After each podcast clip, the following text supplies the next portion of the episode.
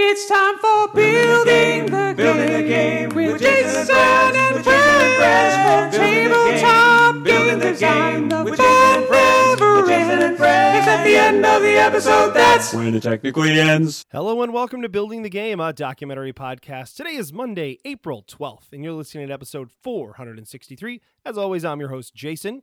Here today, joined once again by Kiri Bear. Hey, Kiri, how's it going? Good, thanks, Jason. Awesome. It's good to have you back again. And this time, much like last time when we had one of our mentees on, we have invited a special guest at Kiri's request. And this time we have game designer of For the Queen, Star-Crossed, and newly released Precious Little Animal, Alex Roberts. Hey, Alex, how's it going? It's going great. Hello. It's good to be here. Yeah. Thanks for joining us. Thank you for having me. I'm very excited to have a chat. Yeah, absolutely. Absolutely. We are rocking some very different time zones here. So Kiri, as the listeners know, is in Australia, Melbourne, Australia area. Alex, you are on the West Coast. I am in Middle America in Michigan. I guess they call it the Midwest, but it always feels weird because it's kind of like the Mideast, but you know, yeah. So anyways, the middle, but yeah. So, so we've got some, we're all different times here. It's tomorrow for you, Kiri. And yeah, so we were talking before the show about summer coming and being able to camp and such, and that's exciting. So, yeah, Kiri and I are both campers. Alex, have you done any? Are you into camping or anything? I really, really love hiking, and I really love just wandering through the woods. But awesome. I don't like to sleep outside. I kind of like to go to the woods and then come back home to my bed and shower. I don't know. There's nothing wrong with that. There's nothing wrong with that. Yeah, no, I mean, I have a camper, so like. Oh, see, there you go. See, that's my connection. I sleep in a bed. I could get into that. Yes.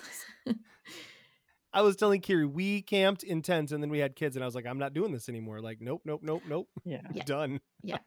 Whereas we are quite fond of like getting out and just putting up a tarp and sleeping on a ground sheet with camping mats and stuff. But just sleeping under a tarp because you wake up and there's this amazing view. But even in our circles, people think that we're quite hardcore because we sleep under a tarp. But it's just really pretty. I agree. And we were mentioning before in Australia, I'm terrified of all the animals in Australia, and you're terrified of mountain lions, which we have here. Yeah. So and bears. I was going to say, I was talking to an Australian friend a while ago. I was like, man, the snakes and the spiders that I see pictures of, it sounds so frightening. And he said, listen, if there are snakes, you just zip up your tent. You live in Canada. There are bears. You zip up your tent, you're just a bear burrito. Yeah. They're just going to rip right through that. They will. It's just a midnight snack. Yeah. But though you can't zip up your tent when you're sleeping on a tarp, Kiri. Like, that's not a thing. No, like, but the snakes are more scared of us than we are of them. Absolutely. I've done a lot of camping, and I've very rarely seen snakes. Like, I wish that I had the confidence that y'all have. I don't. Snakes would so rather be doing their own thing. I know that if you get bit by a snake, I believe that. Yeah, you're probably you're doing something you shouldn't. That's it. Like sleeping not in a tent. Is that? Yeah. Here's a question, real quick. I have, and then I promise we'll talk about game design. But Kiri, this made me think. So one time, when I was watching some like camping survival show thing, I might have been like Survivor Man or something, I don't remember, but they said that that person was in Australia and they put a rope around their camp, like around their bed, because they said that that some people in Australia, like who go out in the bush a lot, say that the rope is enough to keep snakes from going over. But you're giving me a look that tells me you've never heard that crap before. So I'm going to assume it's crap. No, never heard that one. Never put a rope around our tarp to make sure that the snakes don't come in. That's so enough. Good. I personally love talking to Americans and telling them something, not necessarily something false, but then being like, yes, that's a Canadian thing. Everyone in Canada knows that or does that. They fall for it every time. Pretty classic bit. Oh my goodness. What you probably don't know is that koalas, right, have this reputation for being really cute and cuddly, but the noises they make in the night are demonic. like like it's really full on. And they've got massive claws, right? Like the only reason they're not gonna like come and scratch your face off is because they're kind of drunk on eucalyptus juice, and they spend most of their time sleeping. But they're fierce. Like you don't want to go near a koala. Yeah. Oh my gosh. Yeah. Wow. Yeah, we definitely don't have koalas here. We have possums, which are very mean looking, but are, I would say, pretty not dangerous as dangerous creatures go. Yeah, so, they're really cute. Yeah. Their little faces. Mm-hmm. Yeah. All right. So, hey, let's talk about some game design. Yeah. That's a good idea. Oh, sure. If you want to. Yeah. This was great. This was great. This was great camping talk, though. I'm into it. So Kiri, this kind of all started. We were, when you first came on as a mentee and started to be a guest host on the show, I had said, hey, like, you know, if there's ever somebody you can think of that you would like to chat with about some ideas or something, somebody who knows more about something than I do, which doesn't take a lot, but also somebody with some specific information. And she immediately said, I want to talk to Alex Roberts. Could you make that happen? And I was like, I don't know, Alex, but let's find out. So luckily, I know some awesome people that do know Alex and reached out to one of them, and they were able to connect us. And Alex was gracious enough to say, yeah, let's do it. So, so Kiri, I know you've got some questions, so I want to let you, kind of dive in, but if you don't mind, like just kind of starting with what you're hoping, like kind of your goals for this are, just so that, you know, for this conversation and, you know, what you're trying to, achieve, yeah. If that's okay. Well, basically, so I've played For the Queen a number of times and absolutely love it as a game. And some friends and I have been working on making games for like professional context for workplaces and stuff that help people with team building and things. And so we're working on a version of For the Queen, which we're calling For the Awesome, that's about like doing teamwork to make a project together. And it's one of these things, right? Like you play a game, you're like, that's a really great experience. I love that game. And then you try and design it, and it's like, whoa, this is really hard. I wonder how they did this because, yeah, it's just the process of building a similar game is just giving me so much more respect for the Queen and just the elegance of how it's set up. And yeah, so I'm really curious to know more about your design process with that and like what inspired you to do that. Oh, sure. I love talking about this because it was a couple of things. One, I had very recently played a game called The Beast by Alexandra Slantowska. Have you heard of it? No. Oh, okay. So The Beast is a one-player game that also uses like a randomized, like shuffled deck of prompts. But instead of being played around the table with a bunch of people, you pull one card each day and then you write your answer in a diary. And the premise is that you have a monster that you are keeping in your house and having a romantic and sexual relationship with. So it's pretty dark and it really builds on themes of like, I don't know, loneliness and perversity, I guess. But it's interesting. And the prompts, what I was amazed by is that the prompts worked in any order. Like it wasn't like, oh, here's your day one card, your day two card, but rather you're able to like narrativize and make a story out of what's happening, even though you're just getting these like a 1 or 2 sentence question each day. So I was really inspired by that. But also I tried to do a bunch of other things with For the Queen because the idea about For the Queen was really about like, I don't know. I'm obsessed with like the really old Final Fantasy games and these old JRPGs where you can see like your little guys going around on the map. And I'm always like, what are they saying to each other? Like, what are they talking about while you're just wandering around grinding, or, you know, going from one place to another. So I kind of wanted to like make a game about that idea, but The Beast was really sticking with me. And the idea of doing that in a group, like, would it still work? Like, would just answering questions together still work? So I kind of just woke up one morning and wrote like 20 or more possibly questions. And most of those questions and very few others are still in the game. Wow. But I did test. Oh, and the other thing is the first version of the game, which I just tested as soon as humanly possible, Like literally within a week, I had some friends run through it with me. But it also had a Jenga tower in it and about 40 dice. I don't know why that was, but yeah. So it was a really, really bad, clunky nonsense thing at first, but after playing it, I was like, oh, the only things that matter in this game are the prompts. Literally nothing else matters. And I had all these ideas about how you would resolve the ending question. Like, do they defend the queen? Does the queen survive or whatever? And I discovered literally in the first playtest that it does not matter. That's the least interesting thing in the entire game. And a cliffhanger was more interesting. So I think all this to say, I think when people are trying to make Descended from the Queen games, I think the structure is pretty easy to rebuild or to expand upon. I love when people introduce new mechanics or make the game more complex. But questions, like I wonder, is your question about questions? Because questions that work and that help build a story are very difficult to write. Mm-hmm. That's really interesting. So I guess we started our game in a similar way. Like we played, mm-hmm. Actually that night we played This Vineyard Will Be Our Salvation, which is a Descended from the Queen by Taylor Dagnu.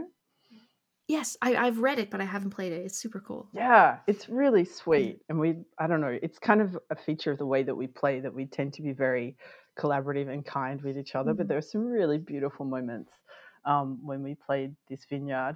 And we played that, and then we just sat for like half an hour and just made questions and just like all just made up questions for like, if we were going to do one that was about project construction and team building, then we'll do it all together. We'll just make questions. And those questions have definitely been refined. So in the playtesting, but we've kind of, you know, shifted from from past tense to present tense. Like that turned out to be quite important, that the questions are present tense in playing it. Yeah. What else did we do? We kind of looked at it and went like bangers only, like only the best questions that were getting really solid answers. Yep. Yes. Wise. Very wise. Yeah. You can always come up with more questions, but like there's... Yeah, you want a particular kind of response from players. And I'm curious about, because for me, in For the Queen, my ideal response to a question is a kind of like, I don't know, a mix of like terror and like scandalousness. Like, you know, sometimes when people get that a question that's like, oh, you arranged for the queen to be ambushed, you know, what did they offer you? People do a little gasp, you know, and their shoulders go up. And in an ideal version of this game, every single question would get that response, right? Because in For the Queen, that's what I'm looking for. But I'm wondering, like, what is the response that you want to get from players? Or when you get it from players, you're like, okay, yes, that's good. That's a good question. Yeah, so I think that's happening. Like, it feels like the questions are quite solid because people are saying things like, oh, this question is hard, but it's really interesting, you know? So I think that's the kind of thing that I'm going for is like, kind of making them work. And often the way, which I think we've taken from the sort of the pattern from For the Queen, where you kind of give them an entry sentence and then ask a question that really pulls them in a different direction. So I think there's a question in there that's something like, you know, you ran an event and no one turned up. You know, who in the team said the thing that helped you feel better about that? Or, you know, you sacrificed something big from the project. Or, oh, no, they made a decision. The other people in the project made a decision that you really disagreed with. But what was it that made you recommit to the project? So it's kind of like, setting up. Yes. So as you're describing, these are really, really good questions because they offer someone, like the questions give you something, right? Like they imply something. And so you get a little bit of story to work with. I think what I'm starting to wonder then about where you want your game to go, big questions are like, do your players have characters that they're playing, or are they kind of LARPing as themselves? They have characters, so we've done that deliberately. Okay. But, yeah. Okay. Cool. Okay, so that's fun. So so there's that, and also makes me wonder, like, what is your end thing? Like what's the queen is attacked, if at any? The moment it's did the project succeed, or like how did the project come out? Mm-hmm. And would you work with these people again? Okay, see, would you work with these people again, I think is a good like intense sort of cliffhangery, non-bind, like a you know, non-optional, all or nothing kind of question, I think is really good. I think I'm wondering then, like, what are the questions or the feelings that you are hoping that your players will kind of be hanging out with or like wrestling with as you're playing? I think one of the things that so there's a couple of, I guess, design principles that we're working with. One is the notion of indirection. Mm-hmm. So like the point of getting people to play a game is like you're playing a character mm-hmm. that's not you, and you're in a world that's not your world. Yeah. And with the thought that this will give people the opportunity to kind of loosen up a bit and be kind of playing. But inevitably what happens is mm-hmm. that people in trying to build out their character and trying to answer a question, they bring their own life experience into that. And so they end up talking about stuff that might be a bit kind of vulnerable or challenging for them. But because we're playing, you know, it's kind of it's kind of safe. Mm. Yeah. I think this is something that happens with For the Queen all the time, right? Because For the Queen usually takes place in a pretty fantastical setting. But it's about relationships and like feelings of devotion and feelings of regret and feelings of betrayal and like, and feelings of love, right? And people really have those. And yeah, I've definitely been at that table where I know that someone is really talking about themselves when they're talking about their character, which is an interesting thing.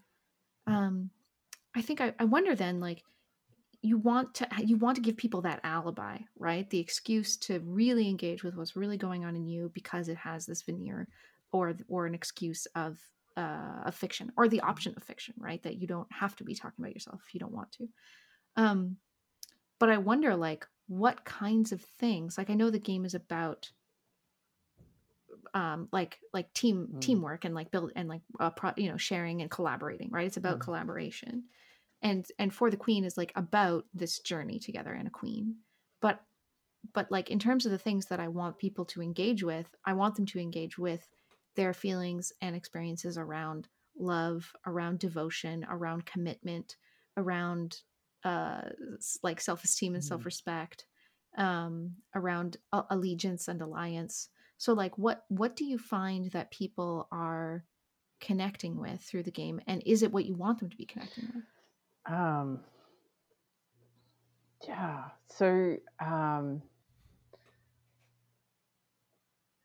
guess some of the things that we looked at are, like, you know, the common hurdles or barriers in project management, like things like stakeholder relationships. There's those moments where you have really crunchy decisions. It's like, you know, everyone has a project plan and here's our A to Z, but as you're running a project, inevitably life happens. And it is, I mean, it's very much a game about relationships. It's about those soft skills, because when it comes to running projects and doing collaboration, so much of it is about like relationships, being able to know the mind of others, being able to have empathy and understand your own worldview and the other person's worldview and negotiate around that. So this is the kind of things that we're wanting to bring out, those tensions between the personal and the individual and the collective. The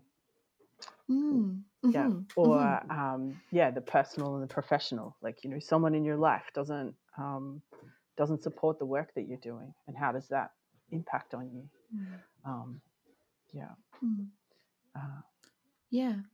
I mean, you're talking about not just the nuts and bolts of doing a project, but you're talking about, like, you know, that oscillation between being really focused on task and being really focused on relationship, or being focused on your personal life and being focused on the work, being focused on yourself, being focused on others. Like, I wonder, we can talk about question construction, but I wonder about how to orient questions so that they're really about that. Like, so that they're really about the inward things that people experience when they're trying to collaborate and work together or be in alliance on something. I've kind of been wondering, though, at the moment, it seems like most of the questions are very much in that direction, either around the inner tensions or inviting people to talk about their relationships with other people in the team. And we've been wondering about whether they actually need, because there's kind of the sort of the instructions and the onboarding part. And then it feels like there's a bit of a blip between moving between the instructions and then the prompt questions. That's sort of not smooth. Like they kind of get through the questions, the instructions, and they're like, now the game is going to begin. And then they get the first question. They're kind of like, and actually I play tested it the other day and I noticed this in myself too. It's like, oh gosh, now there's a question and I'm not sure how to answer because it goes straight into that kind of deeply personal stuff. And I wondered about, or, you know, if you have any thoughts about that, like, is it actually good to have a bit of a mix around some stuff that's a bit more pragmatic or something? Well, and I wonder, I wonder if there is a good tonal mix in your questions where if some of them are really intense, because sometimes a game opens on a really intense question and it does lead to kind of a rocky start, but then you get into the flow of things and it's all good, hopefully. Or people pass on the first question because they're like, I can't start out with this. But I wonder, like, are there questions that can be kind of emotionally light that don't ask super deep probing personal stuff, but that still in some way contribute to the world of the game, that still contribute something to the fiction, that allow you to come up with something interesting.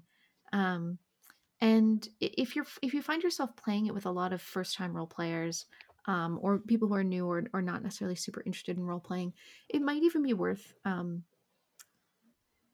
I'm thinking about splitting up the deck in terms of levels of intensity, so you can kind of have an act 1, act 2, act 3, so that you're doing kind of softball questions first. I don't know. This is an idea I actually messed around with when making For the Queen. I ended up abandoning it, but it wasn't exactly what we needed. But I wonder if there is, like, I would actually love to just look at your list of questions and say, like, are there some that inject some humor into it, right? Are there some that allow you to come up with something that feels pretty light and pretty low stakes? Are there ones that allow you to kind of laugh it off? Like, are there some that are more conversational or more anecdotal or kind of lighter?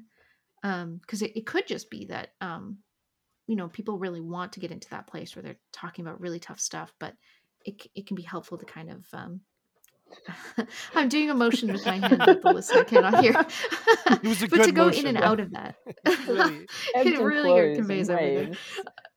Ebbs and flows is exactly the word, right? You don't necessarily want to go super deep, super fast.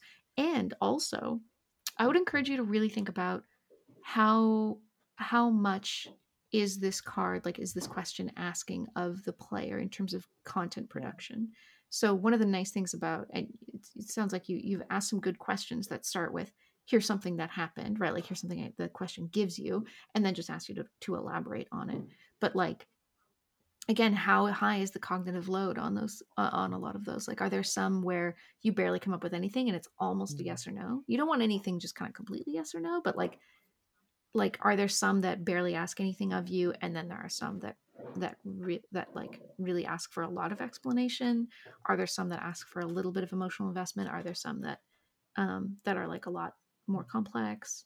I wonder about variety. Maybe it's a really good thing to think about. I could actually share the spreadsheet that, because we've been using StorySynth, Randy Lubin's platform.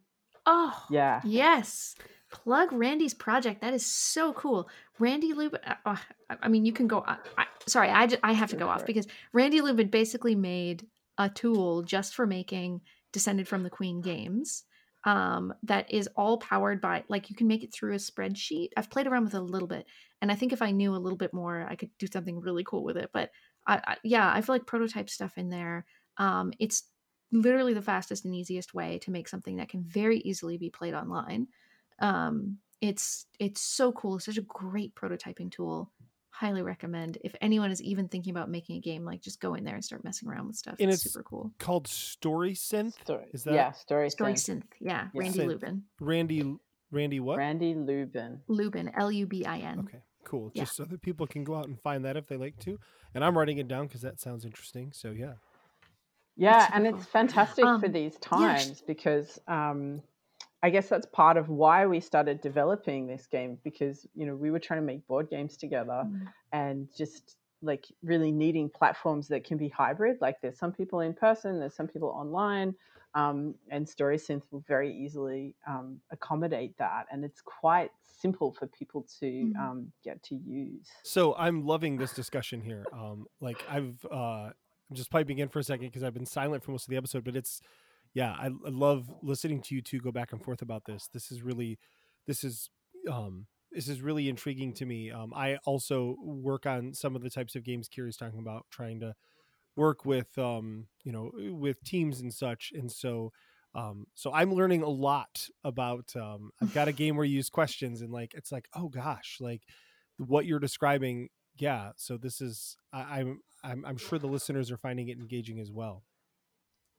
Well, what's interesting about questions, just like, are really, really important to storytelling. Mm-hmm. And what's interesting is that what's important and useful about questions in, say, a helping context or a journalistic context or a interviewing context is totally different than in a game. Because if you're my client and we're just consulting or something, I'm not going to ask you why, right? Like you, when you're helping with someone or helping someone figure something out, you don't want to ask them why, right? Because that just makes people make stuff up. If you ask them to explain why something is happening, it's better to ask like how, or like, what was that like? Or, what was going on at the time? Or, but that's exactly what makes why such a great question in a story game, because it really spurs people to make stuff up. And so in a storytelling or gaming situation where you're not concerned about people being untruthful or making stuff up or not getting to the depth of things, you actually do want them to fabricate quite a bit. Yeah, it's like the rules are totally different. I keep thinking about, I've got to do some kind of like workshop or like presentation or like video or something about making Descended from the Queen games, because I really learned a lot about questions. So yeah, in this spreadsheet, wonderful. Like the first part is just the HTML kind of stuff, and then as you go down, the numbered ones are the instructions, and then and then it goes into at around line 37. It goes into the questions. And just while you're looking at that, like another thing that we found. So initially we had this kind of table, and people could roll on the table to decide what kind of project that they were running and where and all this kind of stuff. And it was like too open. Mm-hmm. People just got kind of overwhelmed. And what we're playing with now, like you'll see in there, it's this fictional town of Green Hollow, which is like a Bronze Age village, and being a lot more directive around that setting.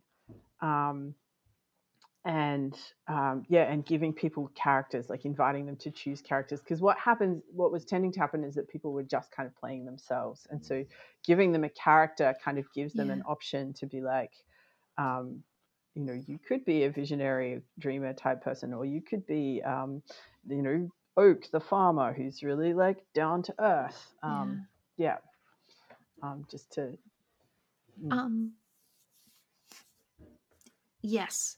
I think it sounds like you stumbled on this realization that like making things really, really specific is more helpful than making them super open-ended in terms of letting people be creative. Yeah, why is that? Yeah, it's so counterintuitive, right? You're like, no, the blank page, right? The blank page is where creativity happens, right? Like keep things as open as possible and don't constrain people. But it's the exact opposite of what is true. Right? If you give people super, super like notice that For the Queen is not about, it's not just about a journey and there's someone, right? Like, you are on a journey for this reason, and you have a queen. It's not a royal person or important person or authority figure. It's a queen.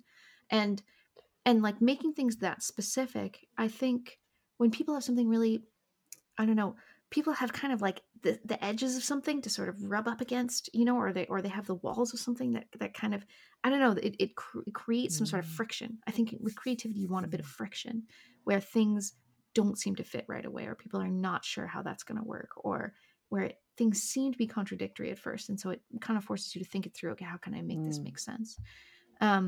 And so what I'm noticing going through this is that like you have a more focused intro part, where it's like, we're not just doing a project at some point in the world. We're in this particular setting doing this.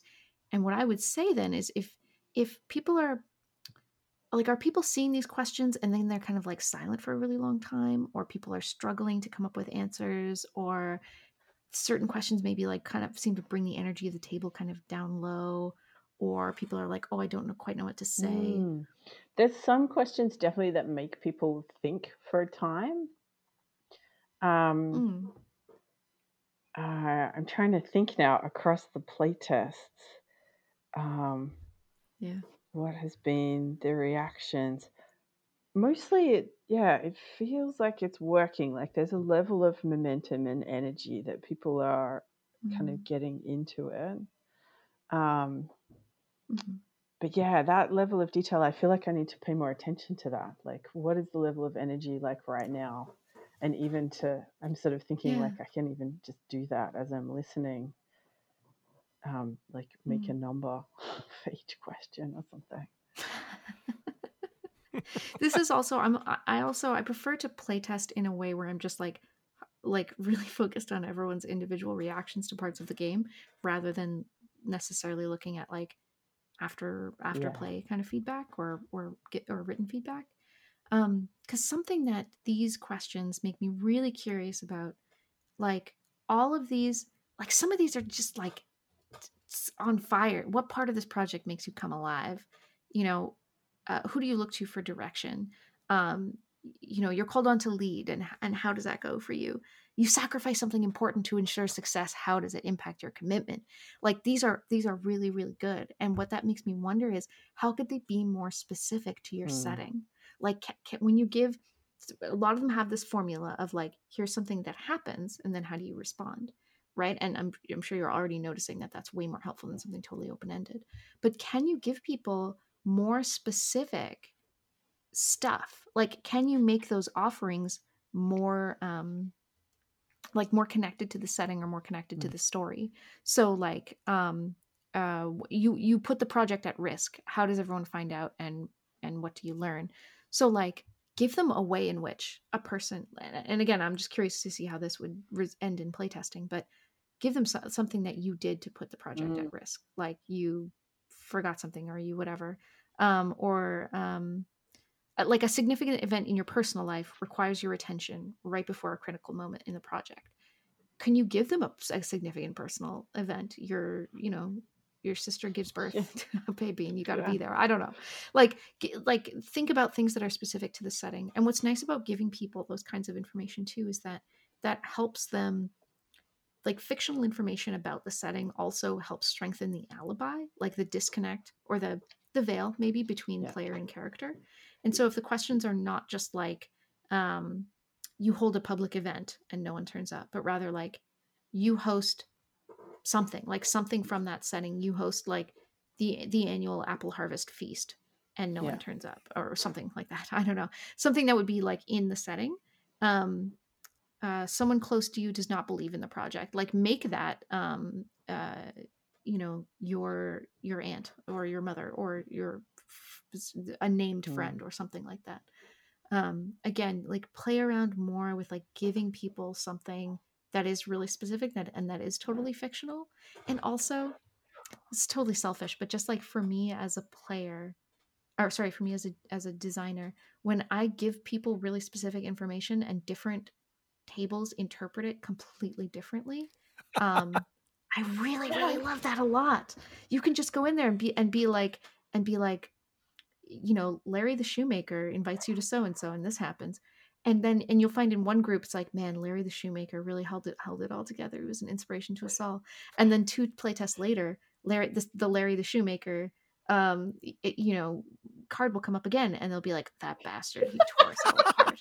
I couldn't believe that guy. I hate that guy. Like, it's amazing, but it happens, right? Like you people really interpret things differently. And again, it can feel like, you know, I think about this with like games with named characters or games with inevitable outcomes or games with really super specific settings. It seems like it's going to be really constraining and difficult, but it actually, it's this, I don't know, it's like solid ground on which you can then go and I've started to think about it like giving them play equipment. It's like if you just give them an oval with grass on it, then it's kind of like, well, what do we do? But if you put play equipment in there, it's like, oh, I'm going to go on the swing, or I'm going to jump on the slide, or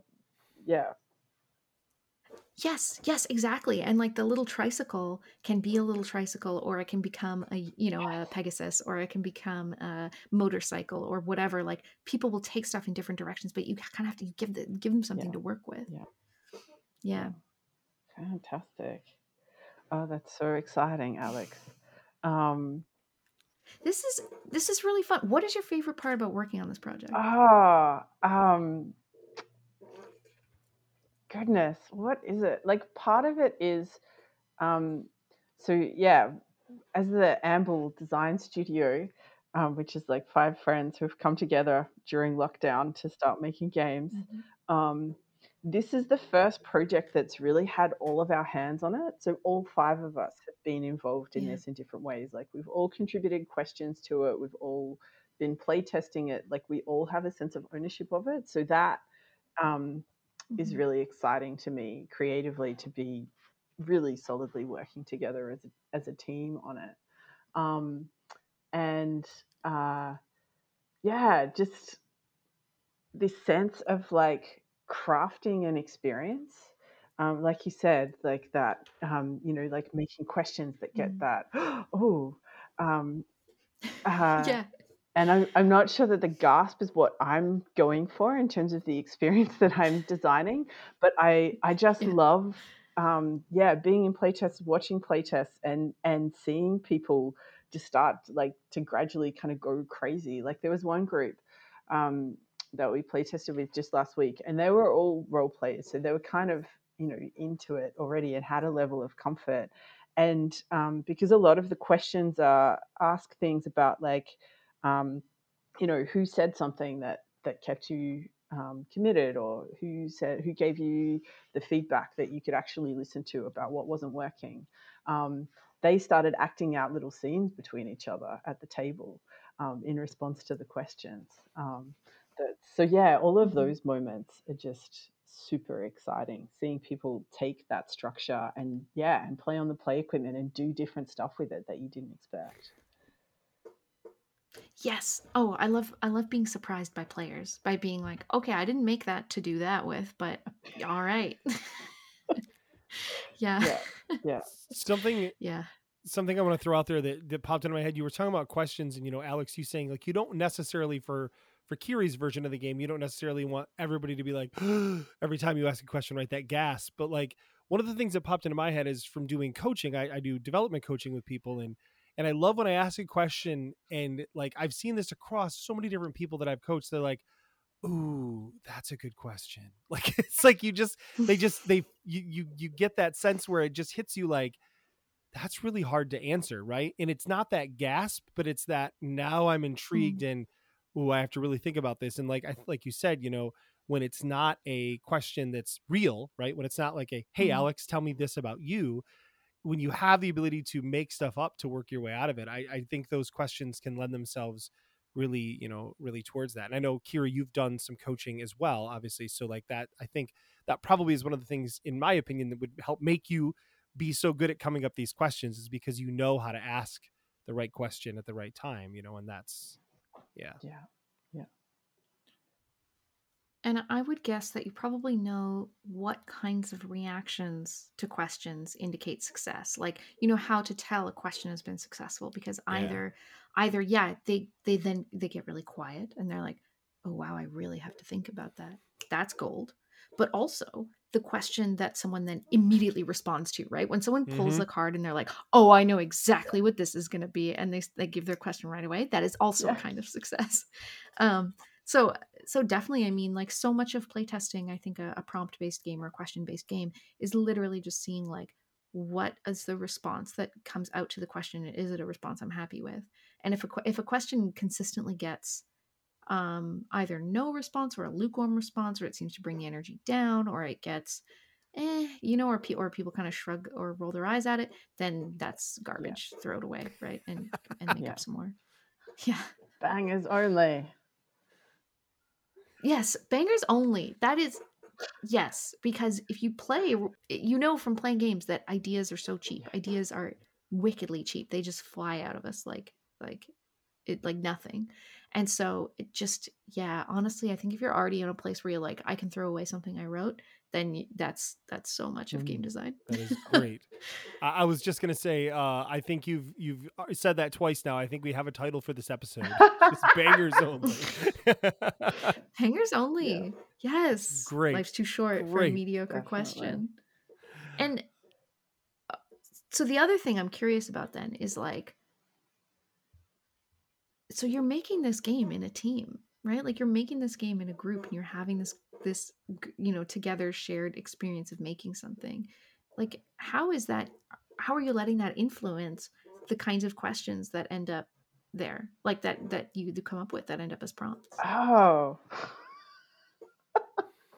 good question. See, that landed. Indeed it did. Yeah, I don't know how to answer that.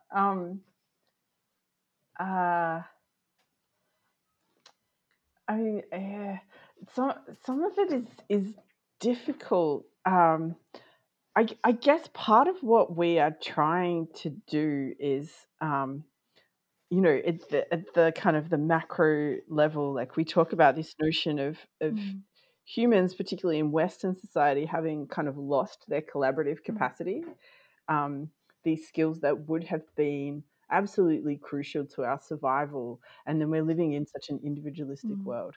So that's like the big picture is like, how do we give people experiences that reconnect them with that ancient skill of collaboration that is going to be more crucial to us as we go forward. And so our team is really practicing that. Like we show up to work with our whole selves. We bring our feelings into our meetings, and we all of that is really welcome in the space. And it's an incredibly juicy, supportive, creative space that we have between us.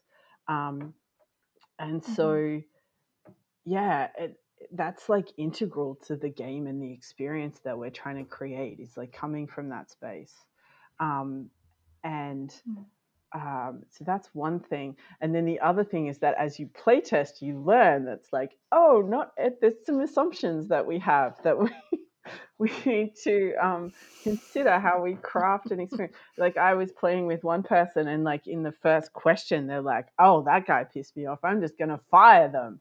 And it was like, oh my gosh, that is okay. All right. And then, because I was playing in a particular way, they shifted the way they were playing to kind of match with what I was doing. But it's like, obviously, as a designer, that's not going to fly. Like, I can't sit at every table with people. Yeah. So the hope is with this game is that it's something that, people who love role-playing can take into their own workplaces and then, bring other people into the fold.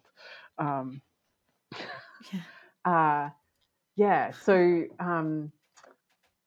learning about the kind of the way that we play and the experience, again, that we're trying to craft and how we kind of bake that into the game and the questions without being kind of like, you all have to be nice to each other all the time and like bring your wisest self to the table. It's like, so actually part of the inspiration behind making it this like Bronze Age village is like, how do we put them in a setting where there's no away?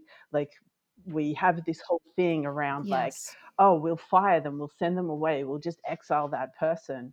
But if you're in a context where you're really depending on each other, like you can't just put someone in prison. Like there's no prison in a Bronze Age village. You've got to deal with them and you've got to work with that. I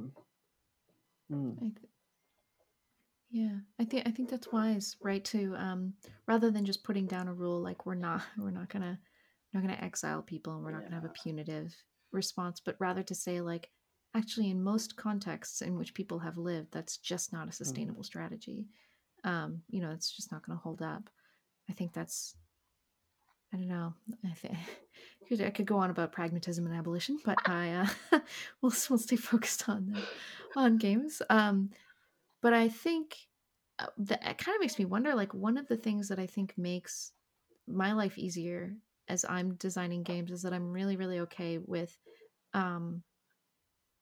having players have really messed up relationships and do the wrong thing, like doing the wrong thing should be interesting. And For the Queen is really about unhealthy relationships and misplaced love and misplaced devotion most of the time. And sometimes people find it, wonderfully cathartic to then reject that and to say, I'm not going to defend the Queen because she's been horrible to me. I'm out. But sometimes people just revel in it and they just tell stories of people making bad choices and going to their graves having made a lot of bad choices. And I wonder, like, is there something missing, or do you want to make allowances for like a story about a dysfunctional team, like a story about a team that doesn't work and that isn't good and that tears each other apart, a team that fails? Is that comfortable or interesting? Yeah. And I think it is interesting, right? Because in terms of our overall goal, like you learn as much from failure as you do from success. So. Or more. Yeah, absolutely. Absolutely. And I think, and like, again, what kind of lesson is that too, especially for a game about like working in a group, right? How do you fail? How do you tolerate the failures of others? How do you make sure that your failure is leading to learning and not to shame, or withdrawal? Yeah, kind of heavy, but I think it's worth talking about. So in terms of that, so are you saying that there's changes that we could make to open up more of that space? Or is it just as a designer recognizing, like, I'm going to send this out into the world and people are going to take it in all sorts of places and breathing through that? I mean, there's two things. Like one is that, people will do things with your game that are you would never have expected. Sometimes that's fun, sometimes that's not. But also, I wonder, is there, like, are there questions that you're not writing? Like, are there prompts that you're not including, or that I don't know, are there interesting places that your players could go if you let go of the idea that this has to be about a functional, happy group? Is there stuff that you could be making room for? And again, when we talk about that tonal variation, letting things ebb and flow, letting things kind of come and go, or be, really functional one minute and really dysfunctional the next. Like, I think a lot of these questions, some of these questions I think are pretty neutral and can go either way, right? This one here, someone close to you does not believe in the project. How does this affect your work? Like, I think that's strong in terms of like, it could affect it. It could not. I deal with it. I don't. But there's like, but a lot of them are like, how does so-and-so support you? This thing fails. What do you learn from that? How do you adapt? Like, that kind of assume that you did something and you dealt with it and it's okay. Like, I wonder, and again, just like other suggestions I was making, I really just want to know what happens in playtesting. If you have questions that are like, you screw up really bad and did something wrong, how do you make it hard to forgive you? I don't know. Right? Like, how do you do something genuinely wrong and don't come back from it? What's the burning resentment you've been holding onto this whole time? Exactly. And it's up to you and your team to decide, okay, do we even want that to be part of this game, right? Because you can also just say, like, no, we want this to be about a happy functioning group. But be interesting to see what happens, right? If you enforce some dysfunction, or if you offer some dysfunction, or make it more of an option, and what could happen there. That's just what I'm curious about looking at. That's so great. Ah, such a satisfying conversation, Alex. Thank you so much. This is fun. And I'm curious too, because I'm looking at this. It seems super awesome. Seems like you're having a lot of successful playtests. Like, what is the thing that isn't happening that you want to be happening? In terms of the playtests? Well, yeah. It's really only in the last week that we've been testing it with this much more specific setting and being more directive. Mm. And so, mm-hmm. Yeah, and there's that bump, like I described, between the instructions and then getting the first question and people kind of struggling. So, yeah, mm-hmm. we've been toying with the idea of having like some extra question prompts that just talk about the project generally, mm-hmm. that kind of to ease that bump. Mm-hmm. And so, yeah, and I don't know, what I'm taking from our conversation is this notion about being even more specific. And I think that mm-hmm. as designers, like there is this temptation of like, well, the questions kind of fit regardless of the scenario, so we can just change the scenario up front and and leave the questions as they are. Yeah, so I'm left with a question around that, and I guess it just comes back to playtesting, like. Yes, ultimately that's the way that I design. Like other people are like never playtest and they're like, nah, just put it out there. But yeah, for me, like I don't know if the game is done until I play it and I get a certain kind of experience. Right, until something happens with players where I'm like, yes, and where it consistently enough happens that I'm like, yes, this is good, this is done. So maybe we're thinking about too, like, how will you know when it's done or when it's good enough? I don't know if your group has like some definition of that. I don't think we do at the moment. Like, when we do. I'm saying this like I've ever had that feeling, but I've absolutely never decided in advance. Yeah, it's got to be like good enough. Or consistent enough with different groups playing it and it working. Yeah, meaning that it's a satisfying storytelling experience for the people who are there.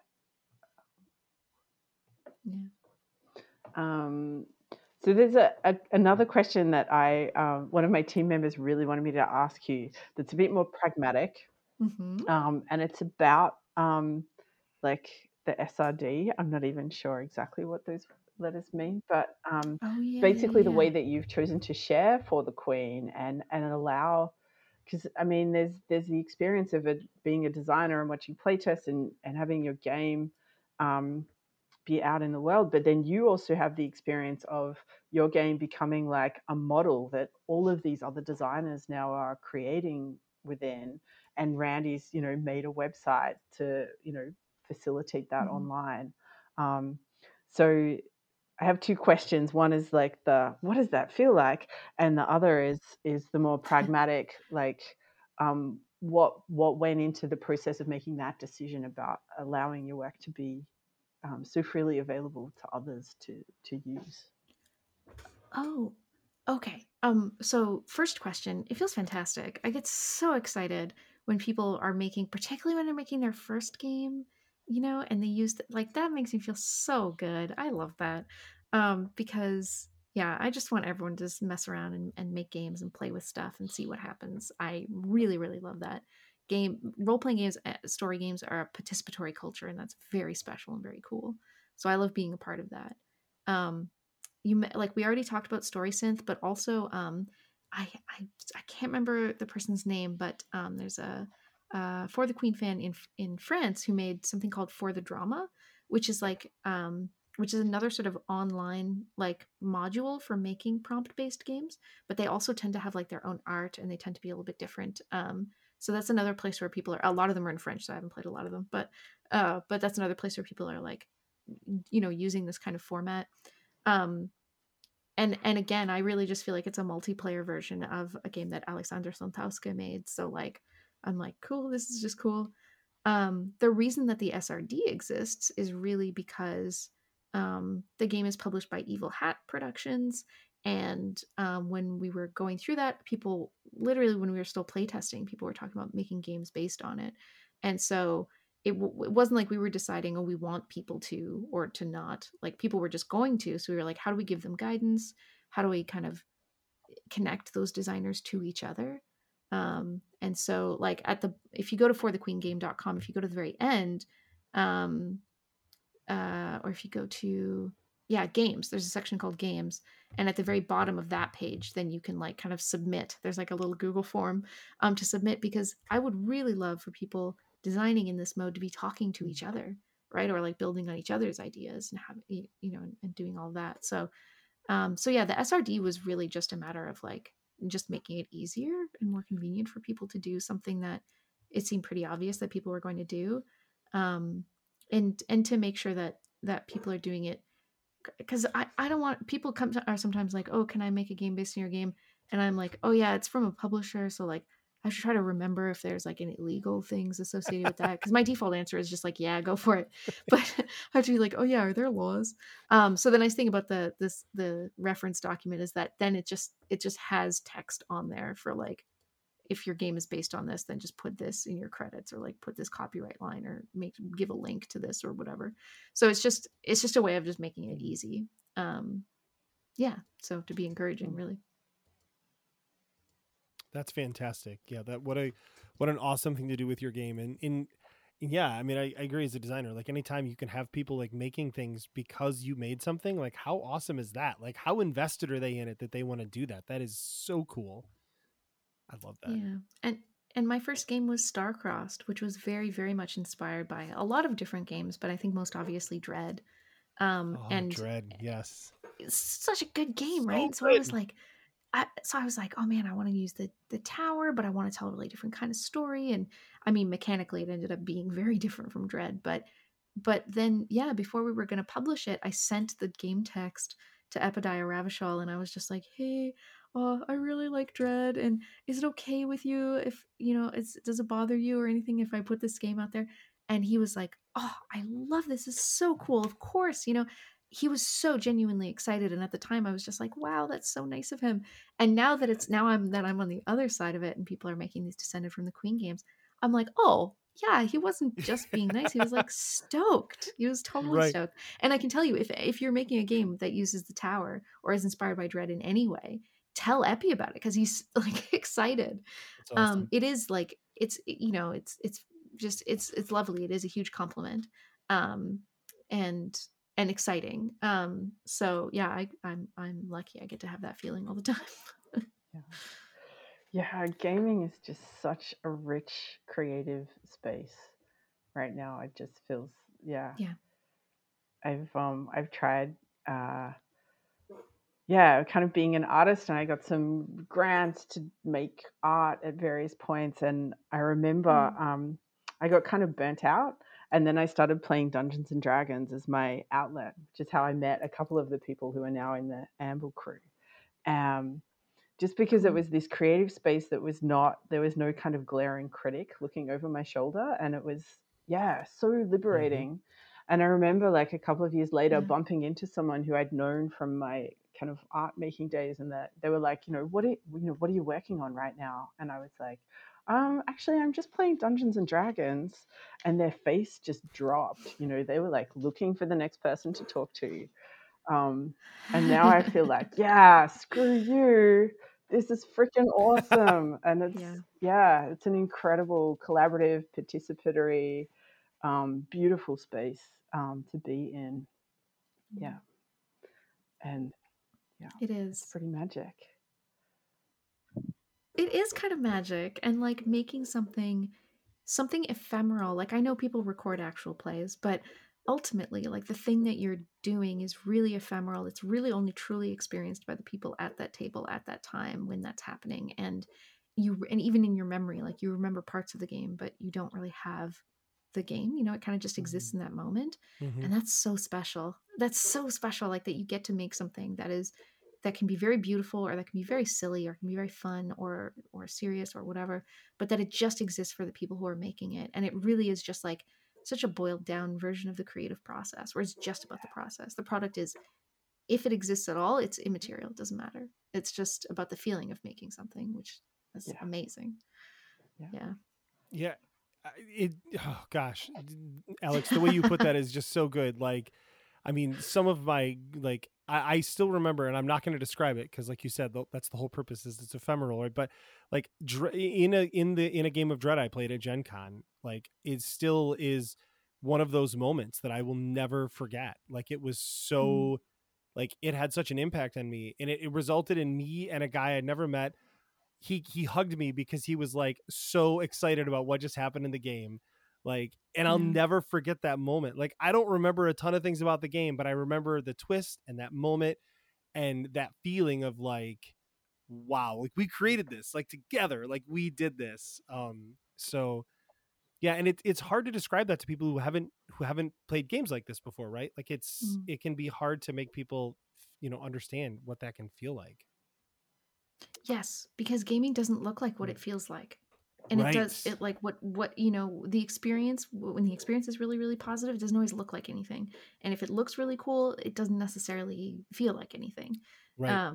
And that it's hard. It really is. You had to be there. Like it was the purest, most absolute. You had to be there. It's an experienced thing. Yeah. Yeah. Yeah. And those memories just stick with you forever. And I love that about it. I just love those moments. Well, so we are running short on time here. So Kiri, if there's any questions you haven't asked that you really want to get to, I want to make sure you can get to those. Your eyes just got real big. Like, so does that mean you're out of questions? Do you have a bunch more? Or? No, I think I'm out of questions. Like I asked things. Oh, awesome. I had the little list, the development process, and like what you're inspired by. Yeah, we kind of covered that.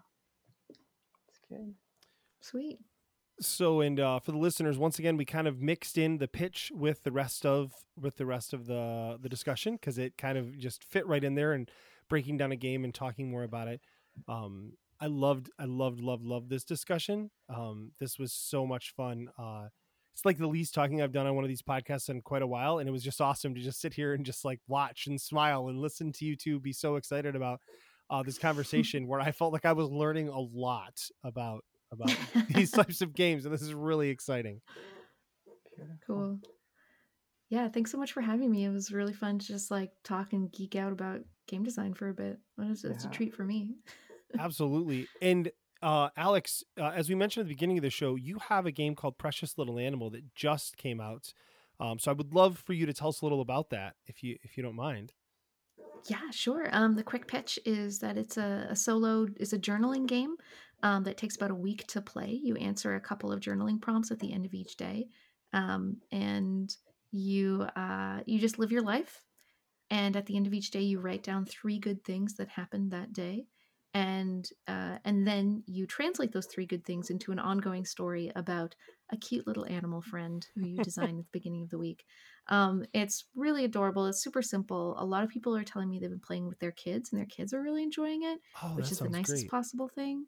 It's very good. So yeah, if you like something that's just kind of lighthearted and cute, you can pick up the PDF on itch.io or Indie Press Revolution has it as well. And I did Kickstart a print version. All the Kickstarter backers are getting theirs, but Indie Press Revolution has a box of print versions coming to them this week. So you may, if you order through them, be able to pick up there. There's like 40 overs. There's not very many copies, but if you want one, then you can do that. Also on my itch store, I think by next week, I made a game with my friend Dana Johnson, who had never designed a game before. And we hacked a board game, a very old board game from the 70s, into something called Rat Trash Party, which is about a bunch of rats collecting trash and sharing it with each other and being competitively cooperative.